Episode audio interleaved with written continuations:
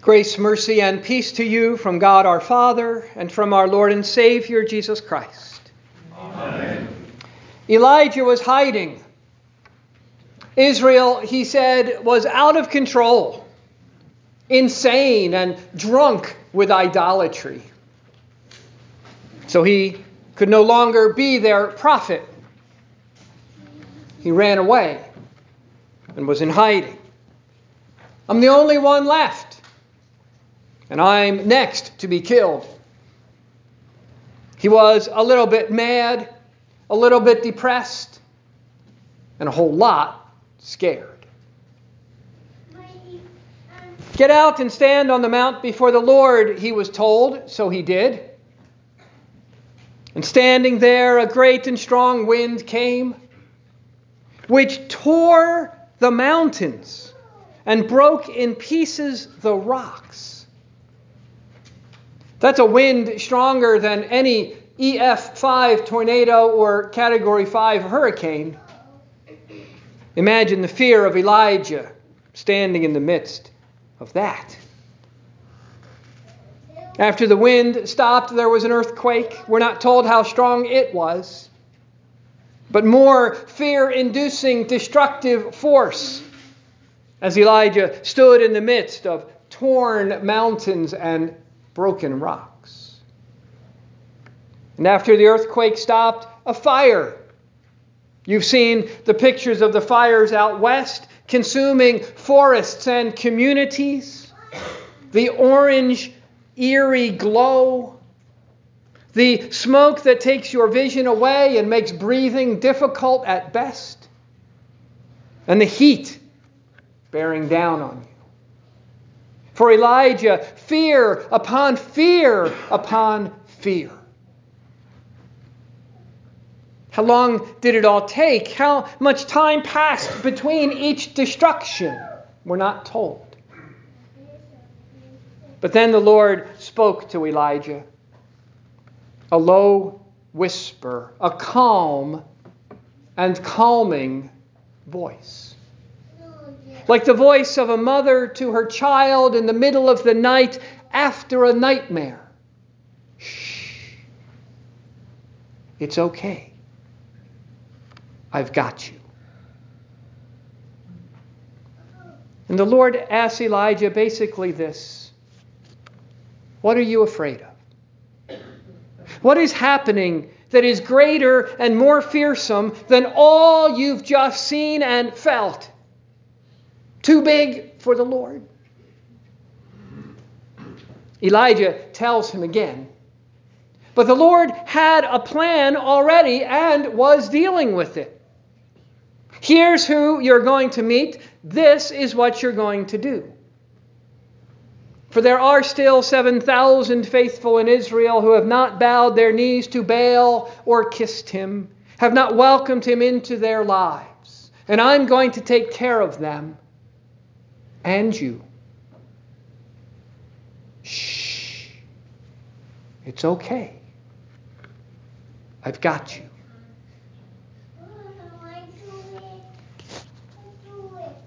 Perhaps you feel a bit like Elijah. For it seems as if Baal is alive and well in our world, in our country today, doesn't it? In our culture which is insane and drunk with idolatry. The idolatry of self determination, the idolatry of anything goes sexuality, the idolatry of money and happiness, the idolatry of death. For an idol, a false God, is anything that we fear, love, and trust instead of the one true God. And we see what happens when what you fear, love, and trust is threatened or taken away. There is anger and rage. People trust that death will help them and take away their problem. And so they want and want to keep euthanasia, assisted suicide, and abortion. People love their freedom to be whoever they want and do whatever they want with no limits and rage against you if you disagree. And money as an idol? There's a reason why the economy is consistently cited as the most important issue in every election. And we're standing in the midst of destruction like Elijah did. The great winds of roaring and yelling and threats. The earth shaking stomp of marches and hordes filling the streets. And the fires of both hate and literal fires being set to destroy those who dare speak against the idolatry. And maybe you feel like the only one, the only one not insane and drunk on this in your school, in your office, in your neighborhood. Running away seems like not such a bad idea. And like Elijah, maybe you're a little bit mad, a little bit depressed, and a whole lot scared. But like at the time of Elijah, the Lord already has a plan and is already dealing with all this, though we may not know it and cannot possibly imagine how. There are still many, perhaps more than we know, who have not bowed the knee to our modern day Baals, nor kissed him and his agenda. So to us too, the Lord asks what are you afraid of? And to us too, living in this darkness, in these nightmarish times, the Lord says, shh, it's okay. I've got you. Words that he fulfilled in Bethlehem and on Golgotha. For that is where this battle is ultimately fought and won. The disciples in Samaria wanted to call down fire from heaven and consume those who did not and would not receive Jesus. Fight wind with wind, earthquake with earthquake, fire with fire. That's our way. But not Jesus' way. Jesus rebukes them for such thoughts and words. Jesus instead sets his face to go to Jerusalem. That means to go to the cross. For that's his plan, how he will deal with all this, and nothing is going to stop him. That's where the great winds of mockery will be hurled against him. And the earth will quake at his death. And the fire of God's wrath against all our sin and idolatry will consume him. Him whose two knees were the only two knees which never bowed to our Baals or kissed and welcomed them. Yes, the only two knees. For although our knees may not bow to the Baals who are being celebrated all this month, or which raged this weekend, you've got your own. Our own comforts, our own desires, our own hopes and dreams that get in the way of our following Jesus. Like some of those we heard about today who told Jesus, I will follow you wherever you go. But when told how uncomfortable it will be,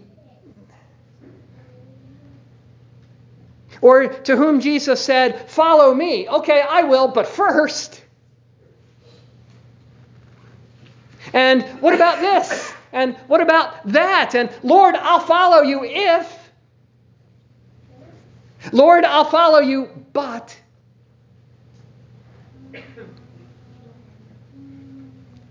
So Jesus told the one, No one who puts his hand to the plow and looks back is fit for the kingdom of God.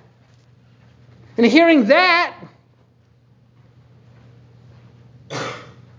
I realize I'm not fit for the kingdom of God. To which the Lord says, Shh, I've got you. Your sins, your failures, your shortcomings, your fears, I died for them. I got down on my knees to serve you and save you. I forgive you all your sins. And while you're not fit for the kingdom of God, I baptize you and make you fit. For I make you a child of God in those waters. And your lips that have kissed the Baals, I have touched with my body and blood here and cleansed them. Do not fear. Follow me. Live and walk not by the Spirit of the world, but by the Spirit the Holy One that I've given you. Which means don't bite and devour and consume one another, wrong spirit. Don't use your freedom as an opportunity for the flesh, wrong spirit. Don't engage in the works of the flesh, wrong spirit. Love your neighbor as yourself. That's the Holy Spirit. Live in your freedom from sin. That's the Holy Spirit. Holy fruit. That's of the Holy Spirit. Now, love, joy, peace, patience, kindness, goodness, faithfulness, gentleness, and self control may not seem like very powerful weapons in the midst of the great howling winds and earthquaking marches and hordes and fire breathing mobs. Like the disciples calling down fire from heaven seems to make more sense. But in Elijah's day, the only fire that came down from heaven consumed the sacrifice on the altar, not the people. And the fire that came down from heaven in Jesus' day consumed the sacrifice on the altar of the cross, not the people. The people, that's who the Lamb of God came to save and win. He doesn't want to defeat them or destroy them, He wants to win them and make them His own. And that's what love, joy, peace, patience, kindness, goodness, faithfulness, gentleness, and self control do and are for. That's Jesus. And it's us who are in Jesus. That fruit given to us, living in us, and growing in us. Now, Jesus was crucified for that. And maybe you will be too. The Lord saying to you, shh, it's okay. I've got you. It may mean the blessing of taking you out of this idolatrous world. But it may mean leaving you here too, like Elijah sending you out and sending you back with His Word, which, though a low whisper, thunders with the power of God's love and forgiveness. And I wonder did the people God picked to help Elijah surprise him? Hazael, Jehu, Elisha, were these the people Elijah would have picked? Or did he think, who? Wait, what? who? Them? Lord, are you sure? really? But that's what they said of Jesus, too. Can anything good come out of Nazareth? He's just a carpenter's son. But from the one born of a virgin, laid in a manger, with no place to lay his head, rejected by the elite and even by the folks of his own hometown, thought a lowly Samaritan and demon possessed, from him God worked the greatest good, defeating all the powers of evil for all time, no one excepted. All called to repentance, all called to forgiveness, all called to life. In Him, where there is forgiveness and life for all people. Now, many people were celebrating on Friday with the Supreme Court's Dobbs decisions, and rightly so. It is a step in the right direction, but only a step. It also riled up many to anger and rage. Rage that is directed against God and His church and His Word, just as in the days of Elijah. And like with Elijah, it may be said of you and me too that they are seeking our life to take it away. We can run away, be silent, and hide. The great prophet Elijah did. Or we can learn from Elijah that the low, quiet word of God can stop the winds, calm the earthquakes, and extinguish the fires. That the Word of God is meant not just to turn others, but to turn us too. That we go back to where we belong and do what has been given us to do. And we will not be alone. There will be those the Lord sends to help us. There will be thousands who also have not bowed their knees or puckered their lips to Baal. But even if none of those, there is the Son of God who has promised to be with you always. And those words he backed up. He was with us in birth, with us in life, with us in death, and has promised we will be with him in resurrection. And until that day is with us in his Spirit, the Holy One. So when the days drew near for Jesus to be taken up, he set his face to go to Jerusalem. That is, he set his face to go to the cross. So for us too. When the day draws near for us to be taken up, and maybe that day will be soon, set your face toward the cross the cross in the waters of baptism that wash you with the life of the cross. The cross in the words of the gospel, which proclaim to you the forgiveness of the cross. And the cross in the body and blood on the altar, which feeds you with the Passover lamb who hung on the cross. And all that you need, you have to go out, to go back and live. Even in these dark and nightmarish days. Shh. It's okay. I've got you. In the name of the Father, and of the Son, and of the Holy Spirit.